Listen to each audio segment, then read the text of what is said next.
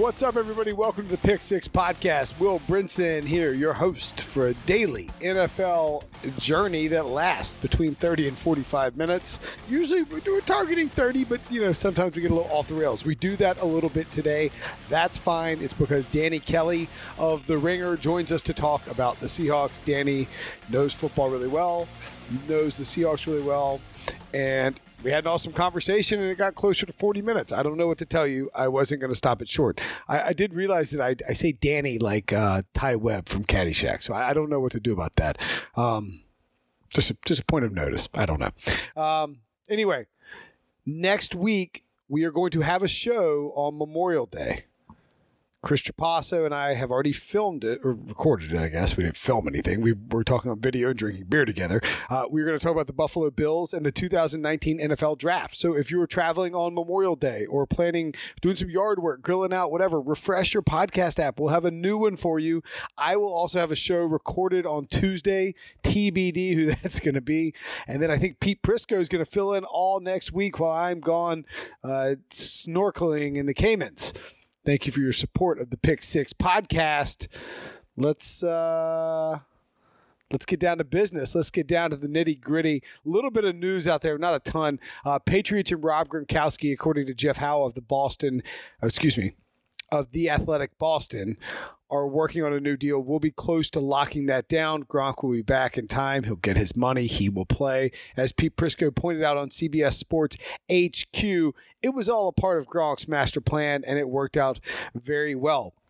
Richie Incognito stuff, really bizarre behavior from him at the at a Lifetime Fitness gym in in, in Boca Raton. He I don't know. I mean, he thought he was like being followed by the cops and the NSA. It's weird. Go read the story. It's very bizarre. Uh, we we had the police documents and the 911 call up on CBSSports.com.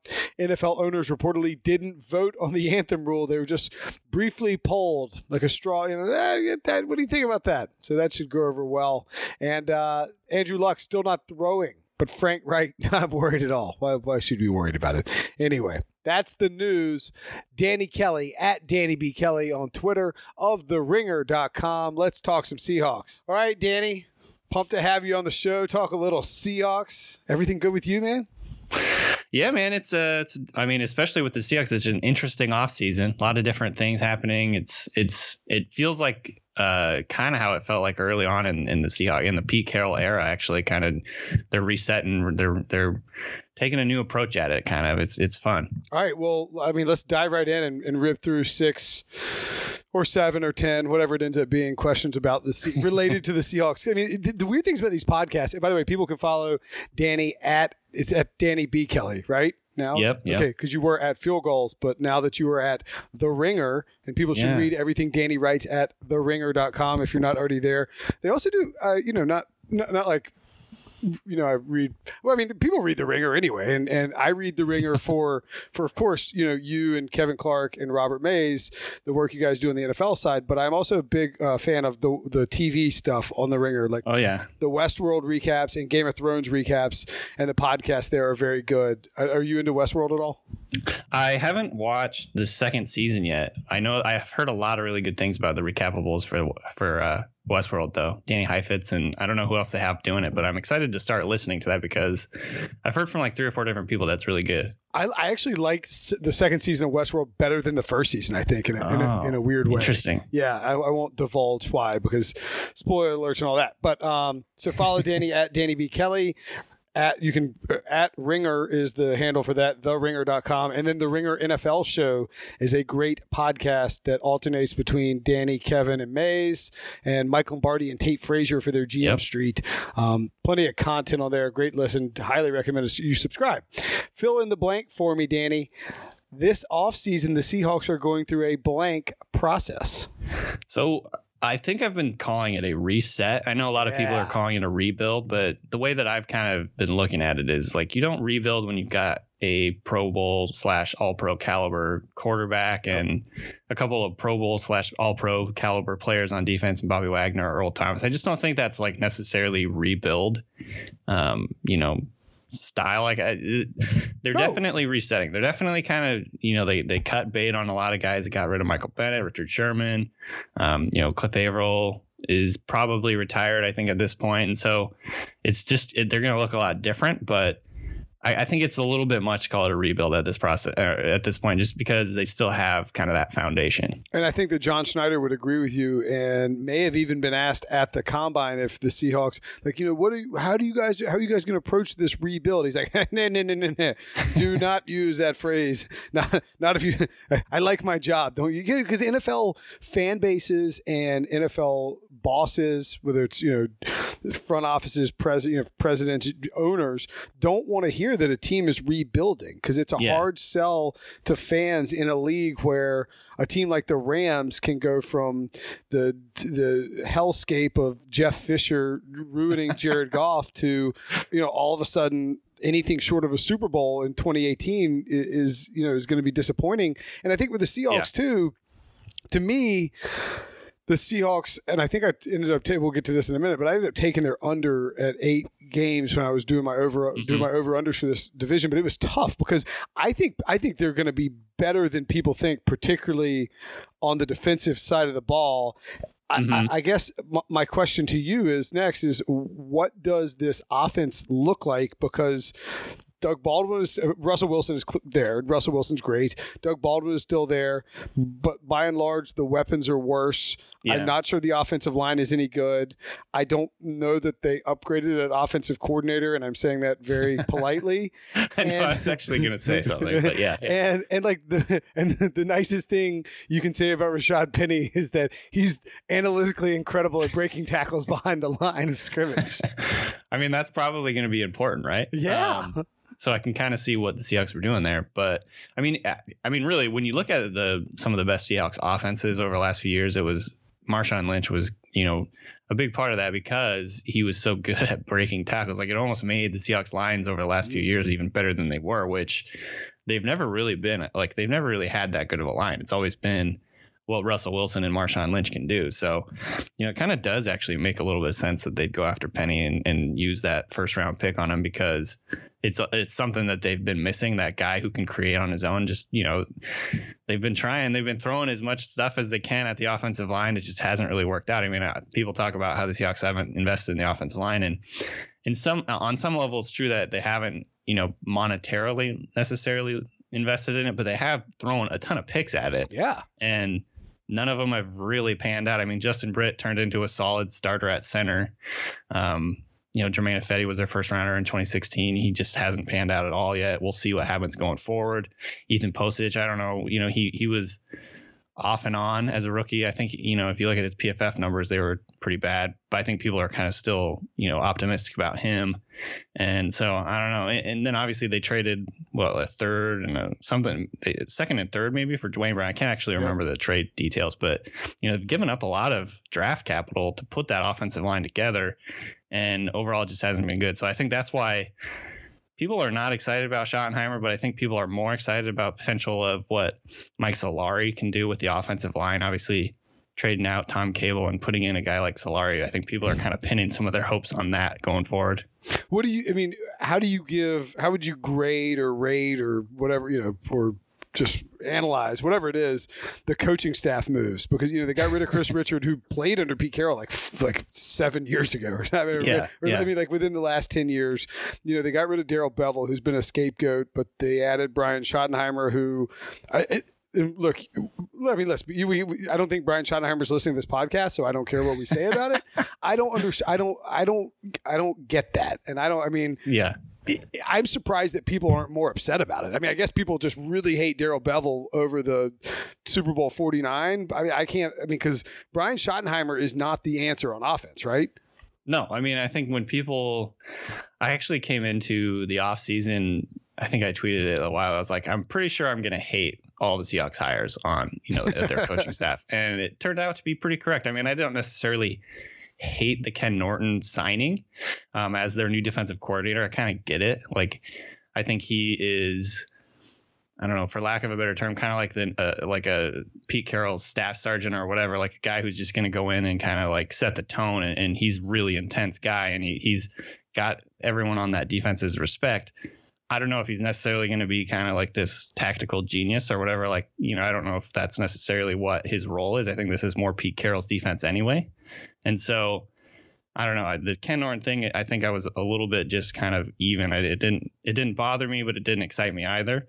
The Schottenheimer thing was just funny. Like if you honestly, if you could have picked out a, a more, uh, try and pick out a more underwhelming sighting offensive coordinator. I dare you. Like I can't think of, I can't think of anyone I would have been like less excited about. I mean, like but, think about it like this: the Panthers, who also don't have an offensive line, went out and hired Ron Rivera's old boss and mentor, Norv Turner, who's one of the great offensive coordinators, but who predicates everything in his offense on deep drops. like, yeah, right. And, and, like, like, like, you know, and, and people are much higher on Norv Turner than they are on Brian Schottenheimer. And I mean, I guess, I guess you should be, but it, I, I that's like the closest thing I can think of to an offensive coordinator hire that is as uninspiring as, yeah. as, as Schottenheimer. And, and, and, look, I don't want to dog Norv Turner. He's got a long history. Brian Schottenheimer right. just has a good last name.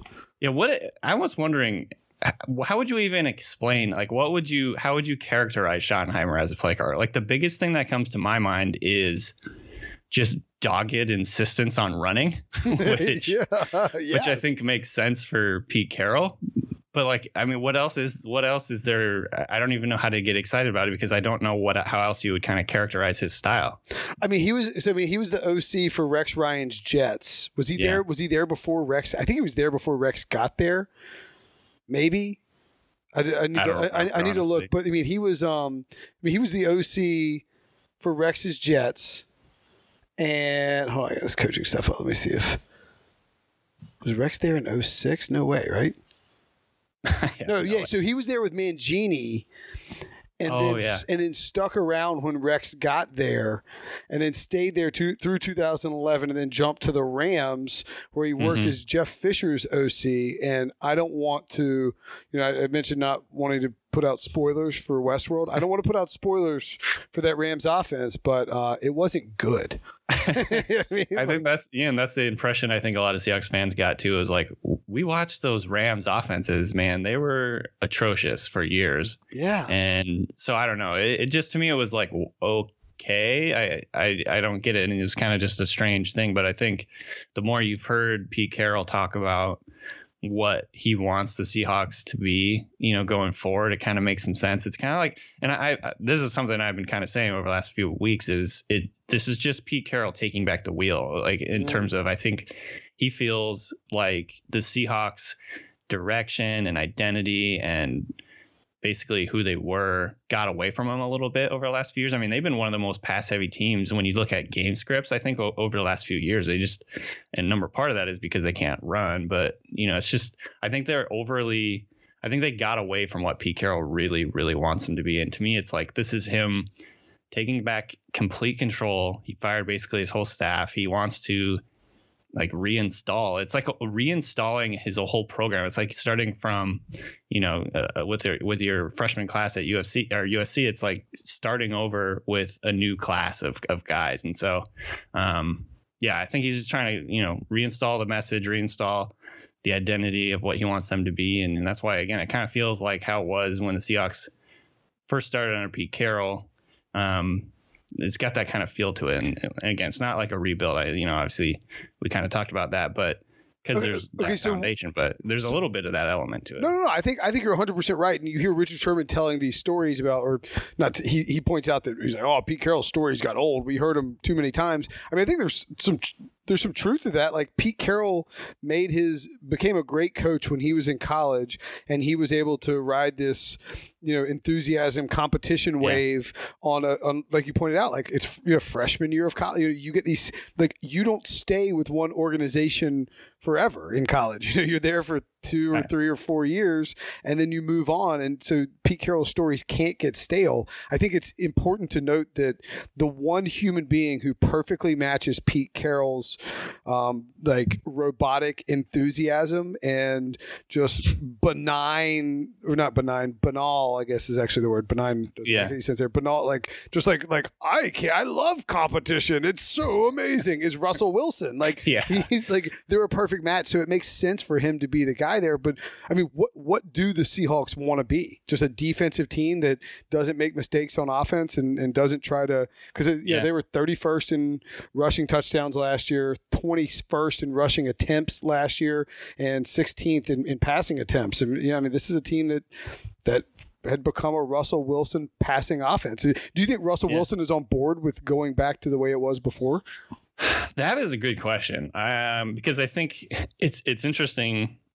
you know, I, Pete Carroll's been saying this since the minute he got to Seattle. It, it's his philosophy of football. You know, offensive football overall is to take as much pressure off of the quarterback as possible.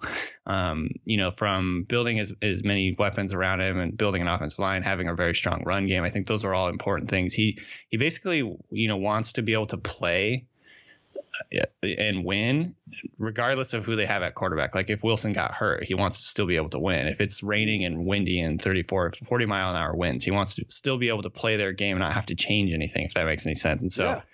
essentially it's like he wants to take as many variables out of the offense as possible. And I think that means like limiting passing and, and running more because I think he views passing as a little bit more risky, you know, for turnovers. And obviously, we've heard him talk about turnover margin a hundred times over the last few years. It's it's one of the biggest indicators of winning and losing. And so, um, yeah, I mean, it's to me, it's just about risk um, management, and, and that's kind of what I want. I think he wants to get to now. Does that mesh with what Russell Wilson wants? I don't necessarily think so, but he is, you know, he's shown in the past that he can be one of the most efficient quarterbacks, you know, and just when he when he has that right mix of running and, and throwing, and so I think it does help him a little bit if if he has that kind of balance, and so it is kind of a good thing for him too. But I think he's also the kind of guy who would have no problem wanting to like put the offense on his back and like do it all. So. I don't know if it necessarily meshes perfectly, but I think it is better for him in the long run. Uh, yeah, and you know it's interesting because when Russell was in college, at, and he, when he was at Wisconsin, well, I mean, to, when he was at NC State, he there was no running game whatsoever. Yeah. NC State's running game stunk, and Pete Prisco was tweeting out like, "Oh, look at Russell's completion percentage." It's like, well, that's because they had no running game, and Russell had to. I mean, the offense was Russell Wilson. It looked uh, very similar to what Russell's been running the last two years, and then he gets to Wisconsin, and he's, he, you know, he was, I mean. It's it- like you can point out that the offensive line and the running game helped him, but he is so lethal on pass action or play action Yeah, down play the action. field, and you can almost see when I mean, it, you know, sometimes when you look at a depth chart and you try to figure out what's going on, like I think if you look at, I don't know if you do, do you do that too? Like, Oh yeah, absolutely. oh, okay, okay, I'm just making sure I'm not crazy. Like I'll stare at the Seahawks depth chart. And I'm like, okay, I, I like I want to talk myself. I'm going to talk myself into this team being good on offense, and the Uh-huh. way I do it is by believing that, like, Justin Britt takes a leap for, takes you know takes a takes a big leap forward and he looked like he Mhm. could have done that you know the last two years DJ Fluker who is not you know a, a star by any stretch but was a former first round pick manages to fit in at, at right guard. Germain Ifedi you know 2016 first round pick make, takes a leap. Uh, you poach it you know a second round pick from last year you know potentially takes a leap and then Duane Brown on the on, anchoring the left side. And if Mhm. that offensive line is good somehow, then you can see a world where Doug Baldwin is, you know, picking up chunk yardage on play action cross routes, and then Tyler Lockett and Jaron Brown are taking the top off down the field if Yep. Rashaad Penny's running the ball. I mean, like you can you can envision this offense. I, I just have a hard time sw- like believing that that will actually come to fruition. no, I think you're absolutely right on though. I mean, in terms of like reading the tea leaves of rosters, and I think that's also why they got Ed Dickson this year too, is ah. because apparently, and I, and I haven't watched him, you know, individually a ton, but the kind of the scouting report on him is not a great run blocker, but an excellent pass blocking tight end. Yeah. and so they're almost looking at him like he's a six offensive lineman. Like they're they're gonna have him be that guy where they use the deep drop plays on on play action, you know, and try and have give Wilson like another half second to throw Mm. those deep bombs because that's kind of what's been missing over the last few years. If, Um, there was a stat that was floating around last week from Ben Baldwin at the Athletic of the Seahawks uh, Russell Wilson, since he came into the NFL, has had the I think it was the shortest time to pressure of any quarterback in the NFL, like under two seconds. The most pressure is under two seconds, I think, was the stat. Believe and it. so it's like just give him another half a second, and he can just pick you apart. And and I think that's kind of the goal. And so yeah, I think you know you look at the Ed Dickson free agency signing, the Will Dissly uh, pick in the fourth round. I think both of those guys are much more known for being blocking tight ends and ca- like pass catching tight ends. And so don't don't know if you know this, but Jimmy Graham not a huge blocker. yeah, no. That, okay, speaking of trying to get back the wheel, like that that pick that trade was so strange. I mean, it was I, I I understand probably why they were excited about it, and, and in the end, he ended up being a good red zone target for him that final year. But yeah, dude, that just didn't fit to me like the Pete Carroll first philosophy of like you said, running the ball, throwing it over your head, and so It's like a Oh. fantasy. It was like a, and I'm not. I, I mean, I, I was fine with the trade at the. I guess at the time, did, did the Seahawks give up a pick in that too? They gave up a pick, right? For Graham, yeah, they gave up a first round. They give up a first rounder and Max Unger. Okay, the, the trade was terrible. And like Yeah. Unger, like you're giving up, you're giving up like the guy who, I mean, like one of your best like run and pass like protection guys, and the guy who works directly with your quarterback to get him an, an absolutely unnecessary way. That may have been. Do you, so? Do you when you say get the wheel back?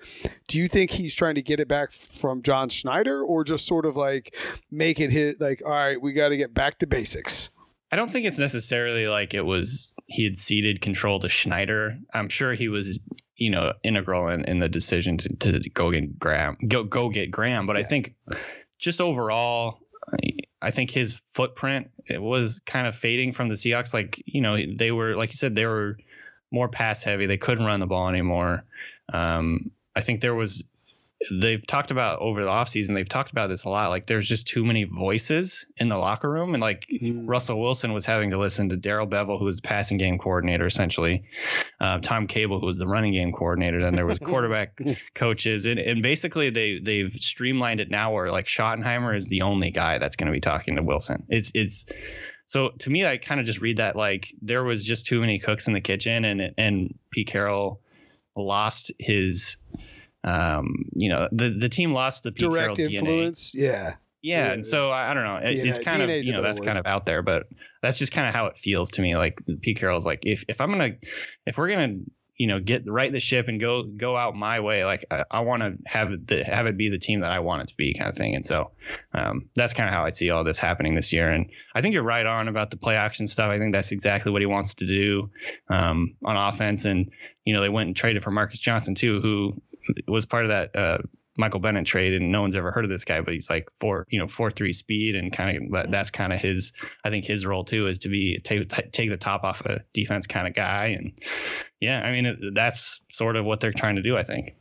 All right, let's talk about the defense because I actually I actually think that when you look at this defense, and same thing with the depth chart. I mean, like I mean, that's just that's just sort of. I mean, I use ourlads.com. Mhm. Anybody who That's what I'm looking at right now. yeah, too. yeah. I mean, like, I mean, I was just going to plug him on the podcast because Dan Shonka does a great job. It's from, I mean, it's a huge resource. I don't, I don't know that I could functionally operate as an NFL writer without, without their depth charts. I mean, like, I I look like, at it every day. Le- yeah, legitimately. hundred percent every single day, one team or another. Um, yeah, between that and Pro Football Reference and, and Pro Football Mhm. Focus, I mean, really, like, like what did what did guys do? No, I'm just kidding. What did guys do in the '80s and, and um, but, but but I think when you look at this defense, and in particular the defensive line, I, you know, I can I can kind of do the same thing that I do with the offense is talk myself into yeah Mhm. maybe maybe they're working with a little something here. Like I think Nazair Jones out of North Carolina, who was a seventh uh, th- third round pick last year, is a good Mhm. player. Jarran Reed is just a big body in the middle. I mean, Alabama guy. Frank Clark, people get real worked up about because of his off field issues, and that's fine. But he is a heck of a player. Um, Mhm. Rasheem Green is a third round pick that I didn't think at a USC, who I didn't think should have fallen to the third round this past year. Dion Jordan has resurrected his career there. Um, you know, Yeah. Ki- Kiki Mingo is also on the roster as a, I guess, as an outside linebacker. But I mean, I, I don't know. And then when you add in Bobby Wagner and KJ Wright, like that's not a terrible front seven, right?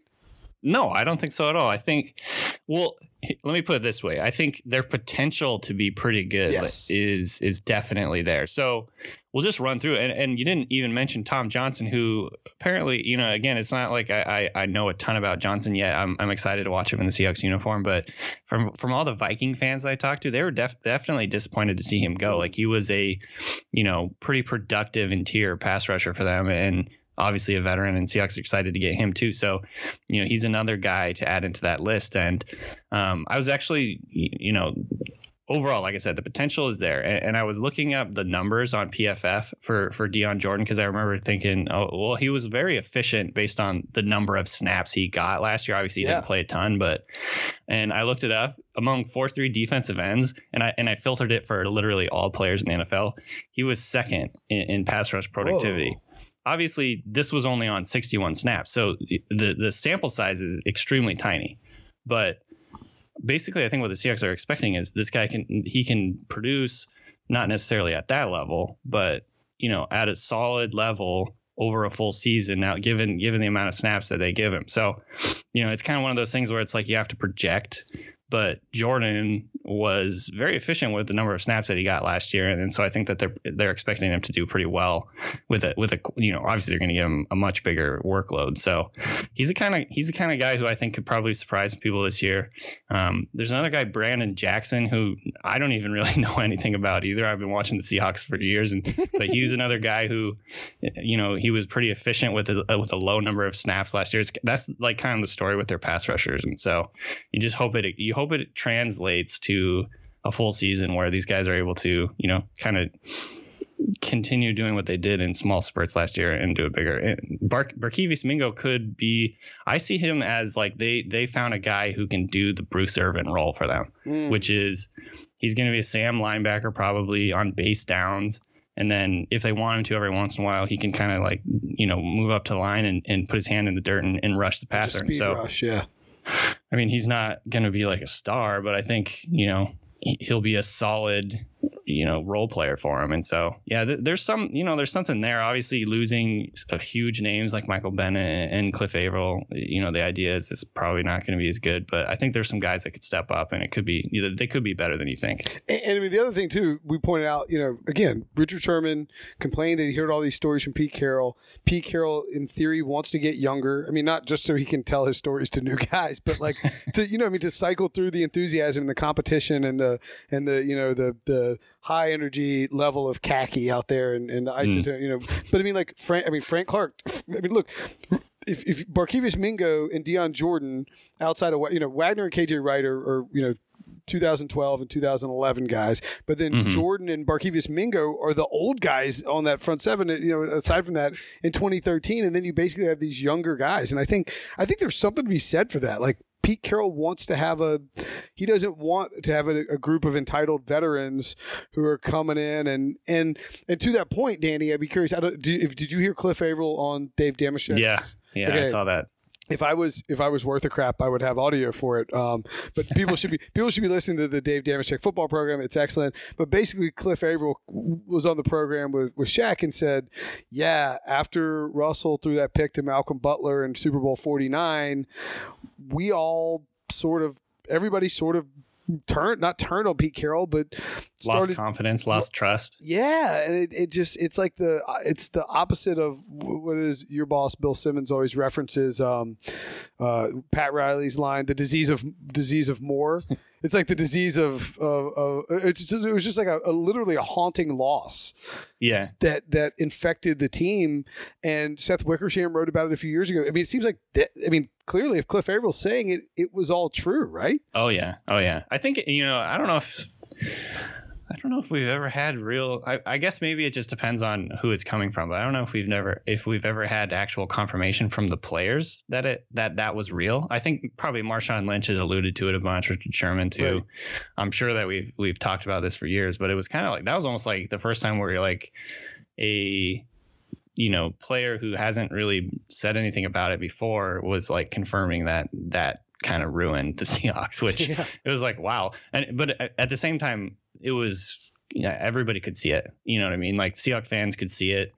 Um, the team sort of just fell apart after that. It, it was kind of crazy, and so you know uh, the the the whole Falcons blowing the, the 28 to 3 lead, I think kind of like took some pressure off the Seahawks mm. for, for blowing that Super Bowl. But I mean, for a long time, for, you know, a year or two, it was like pretty much acknowledged as the worst play in NFL history or something like close to that. And so um, that was something that the team kind of had to live with, and and it ruined. I don't know if ruined is the right word, but it, it robbed them of what could have been an amazing legacy, the Seahawks, and, and what could have been you know another run at a Super Bowl and things like that. Like if you if you think about it, the Seahawks would have had they would have won their second straight Super Bowl, assuming that yeah. nothing happened after that, or that Brady didn't somehow. No, no they, they, if they punch it in, they win that Super Bowl. Yeah, and so the Seahawks, in five or ten years from now, we'd look back as at Pete Carroll as an architect of the teams that beat Manning and Brady in back-to-back Super Bowls. Wow! And I mean, it's like, man, you, that was like you talk about dynasty. Manning and Brady in back-to-back Super Bowls. That that's that's the Seahawks defense that could have been, but that play you know derailed that whole narrative or, or legacy or whatever and it kind of just unraveled from there. And so um, man it, it's definitely a fascinating just big picture look at it like how how one play can kind of change the fortunes of everything. Yeah i mean it, you know we, like, it's a game of inches but i mean it really is a game of inches. really like that one play and, and i think the other thing that sort of obscured it you're spot on about the falcons getting the seahawks off the hook but i think the other thing that kind of helped Seattle, you know, because all these think pieces were happening and in the offseason, we'd wonder about Richard Sherman's future and we'd wonder about the, you know, if things were falling apart and Richard Sherman and whoever else would deny that it was happening and Russell would take everybody up onto a Hawaiian mountaintop and all, and all that crap. But like the Seahawks won – 29 games in the next three years after that, which also helps to obscure any concerns. But, you know, this is a team that had won 11, 13, and 12, and then to, you know, quote unquote, just go 10, 10, and 9. You know, that's just mm. how it works in the NFL. But, the, you know, they lost the division to the Cardinals who were rising up, and they just didn't have that same sort of for lack of a better word, swagger. Like it just didn't it didn't right. it didn't feel like they were the Seahawks who nobody believed in. They felt like they were the Seahawks who didn't trust themselves because there was too much internal conflict or something. And and you're right. Yeah. Cliff Avril said that they would have won another Super Bowl, meaning a third Super Bowl in four years, had they punched that ball, had they punched that in. And then then we're talking about, you know, you take away maybe two rings from Bill Belichick and the Patriots, and we're like, I mean, Pete Carroll is I don't know. I don't you it's crazy. It's it's the, yeah. what if is nuts. No, I think it, it's insane. It's like the the butterfly effect or whatever. It's like yeah. Um, because Pete Carroll for a couple years too, it was like he was unassailable. He was untouchable. He was a f- football god in Seattle. Yeah. Um, and now I'm not saying that people don't like him now, but I think there's a lot of people who are kind of like questioning like wait maybe he just got lucky with like having a bunch of all pros. Like maybe he isn't actually this genius that we all thought he was. And so uh, i don't know. I mean i i, I really like pete carroll still in ter- terms of kind of his you know football beliefs and philosophy and everything like that. I think it's, it's i think it well let me say this. I think it's really important to have a very strong philosophy and identity that you strive for and it's like written down and you actually you know go for it i think it's important to do all that mm-hmm. but I think it's definitely kind of one of those things where people are losing a little bit of faith in him, and, and it all stems from you know that that one play. I think. I, I think you're 100% right. I also think that Pete Carroll, and I'm not the first person to notice this, but, you know, there's been a lot of attention paid to the 49ers and the Rams this offseason. And if you if you were at the, uh, you know, you were the combine, so you might have noticed this too in terms of the press conferences, but I, I wasn't there. I was at the, but I was at the owners' meetings and it's like Pete Carroll was sitting with like Bob Condotta and and yeah. like and like Mike Sando for you know what I mean like there's nobody there. And then, and then like Sean McVay is surrounded by like 72 national reporters, and Kyle Shanahan's is getting the same deal.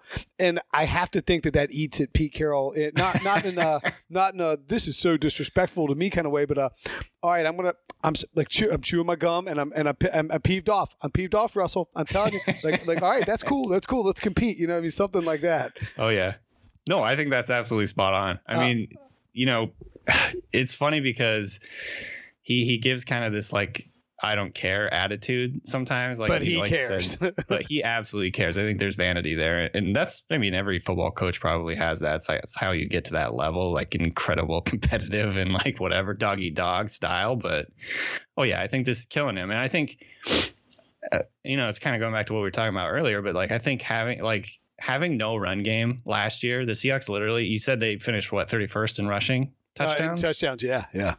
But really, three of those were Russell Wilson. They had one Mm. rushing touchdown from a running back last year. And so I think that just killed him. you know, that's just eating up eating him up inside. And so I think, you know, that's why you see kind of uh, what they've done over the offseason. Uh, you know, the Seahawks are going to run the ball next year. I think there's no doubt about it. Um, all right, let's get to a little bit bigger picture stuff when it comes to the division. Rank. Okay, this is a hard. um, This is tough. This is tough. Okay, so I, I, I clearly I gave Danny the, the questions ahead of time because I'm not. Yeah. My bo- my bosses who who know me and have known me for like the better part of a decade are s- absolutely floored that I am able to provide ahead of time any sort of uh, rundown and or. Agenda. Yeah, like Rosenthal yesterday was like, "Whoa!" He's like, "I can't." pl-" He's like, "I can't." I mean, Rosenthal's not my boss, but he, I sent him a, a list, you know, same way I did for you, like you know, ten minutes before the podcast. But it was, it was like he's like, "Wow, all right, all right, we're really prepared here." I was like, "I don't don't read too much into it." but the the the question in this case that I wanted Danny to, to answer, and or I want you to answer, Danny, is rank. Can you rank the NFC West quarterbacks? For 2018, and then also rank them. This being Russell Wilson, Jared Goff, um, Jimmy Garoppolo, and Sam Brosen, if you will. Um, Yeah. You can and, and then rank them for five years from now. Who? How would you take them, and, and in what Oh order? my gosh. You- I can give. Do you want to do me give mine while um. While, Yeah, you sure. think Let's about it? let's hear what I want to hear what you got about this. Okay, so for next year, I would take Russell Wilson one, Jimmy Garoppolo two, Jared Goff three, and Sam Brosen four. And and I'm only doing that because I'm I don't I don't want to throw a rookie into the fray if I can help it, but Mhm. I don't trust Sam Bradford to be healthy for 16 games. Yep. Um, and for five years, I would take one Jimmy Garoppolo, two Josh Rosen, how ooh, three Jared Goff and four Russell Wilson because five. Really? I just I just Russell's older and I don't. I mean Russell is gonna be thirty, right? Isn't he about to be thirty? Am I crazy? Uh, let me check. On, I, I can't remember. But yeah, gonna- that's actually really fascinating He's gonna- because I thought He's going to turn 30 in the middle of this season, which means 5 Mhm. years from now, he's going to be 35, and he's a quarterback who has predicated a large part of his career on running the ball. Right. So, I mean, I don't want to say, I'm not saying that Russell will be the worst quarterback in the division in five years. I just think that he is the old, he's the oldest. And so I if believe you're that. uh, if you're building a team for like year five in mind or whatever, Exa- that's kind of like how you're looking at it. Yeah, exactly. I mean, first of all, for year one, I w- I'm on the same page as you. Um, that same ranking: Wilson, Garoppolo, Goff, Uh, Brosen. Goff, Rosen, or Brosen. Bradford. Rosen. um, the five year thing is a lot harder. I had I think I would have Wilson higher, um, simply because he's m- more of a known quantity. Yeah. and I do think he's going to be good enough to. I don't think he's going to have to run his whole career. I think he he takes such good care of his body. I mean, he hasn't. He's missed like zero practices in his career. And he's And so, so- and he's so good about avoiding contact even when he does have to run. Exactly. So I think he's going to have longevity in the league, even if he can't continue to run forever. Um, Okay, let me let me ask you this a different way. Um, this is this is the better way to do it. As a, you're a Seahawks fan, and but you're but you're not you're not a Seahawks fan. You're you're John Schneider, right. Danny Kelly. You're in charge of the you're in charge of the Seahawks, and I am opposing NFC West GMs. First, I will be Steve Keim, and I'm going to call you and offer you straight up Josh Rosen for Russell Wilson. What do you say? I would say no. Okay, uh, I think. Well, eh, now I'm less. and I like and I like Rosen. Yeah. But I still would say no. Although that's a then fi- I mean, that's a fine argu- It's answer. it's an it's an interesting discussion too because then you can make the argument like you got Rosen on five years of cost controlled, you know, first rookie contract or whatever, and so that's a big factor too. But you have to figure if he's any good, he's gonna in five years he'll be getting paid on an extension. You know, like if he's any good, he'll get that extension after the third year, like Derek Carr. All right, I'm Les Snead, Tough. and I'm offering you Jared Goff for Russell Wilson. No. Okay, that's that's that seems more fair. I think Goff. Yeah. I think I would actually flip. I would. I don't can't remember what my order was now, but I would go Garoppolo. Would you take Garoppolo for Russell Wilson? Oh, I would. That would. That's probably the hardest one. I think I. I would think about it. He's 26. He's old. He's not. That, Obviously, looked amazing last year. Again, it's he's not a known quantity though, but yeah. um, but yeah, that would be the one I would think about the most. I would put put it that way. I might be. I might be underselling Russell Wilson here in five years. Well, that's I mean that's the big question, obviously. Um, I personally think that Wilson can play in a system where he doesn't have to run and where he's just a pocket quarterback. Um, Of course, you know, quote pocket quarterback. It's like kind of the same deal as like Aaron Rodgers. I mean, look at Rodgers. He's he's not a quote running quarterback, but he still makes a ton of plays outside the pocket. Like that's his specialty. And I, I can see Russell Wilson kind of taking the same tack. And and frankly, I don't see him fading until he's probably like 36, 37. And so, I mean, you're talking like seven more years of, of Russell Wilson quality play. And again, I don't think necessarily Wilson's like one of the best quarterback. Like, I don't think, I think he's probably somewhere in like the top seven quarterbacks in the NFL. Like, I don't know where you want to put him, Right. but I don't, you know, I don't think he's necessarily the best guy, but he's also a much more known quantity than any of those those, those other guys. I think obviously we don't have any idea what Rosen's going to be. Yeah. Um, Garoppolo's have has like a half a season of being a legit starter, if that. and he, yeah, and so I don't know. It, it's definitely interesting. I think it the contract thing is kind of what would make me think about Rosen is just having that cost controlled rookie contract quarterback and what you could do with that. All right. Well, let's and we'll we got to do this one quickly so I don't hit the magical forty number mark. It's my fault for keeping it long. But Oh, where all good. yeah, where does Russell Wilson play football in 2020?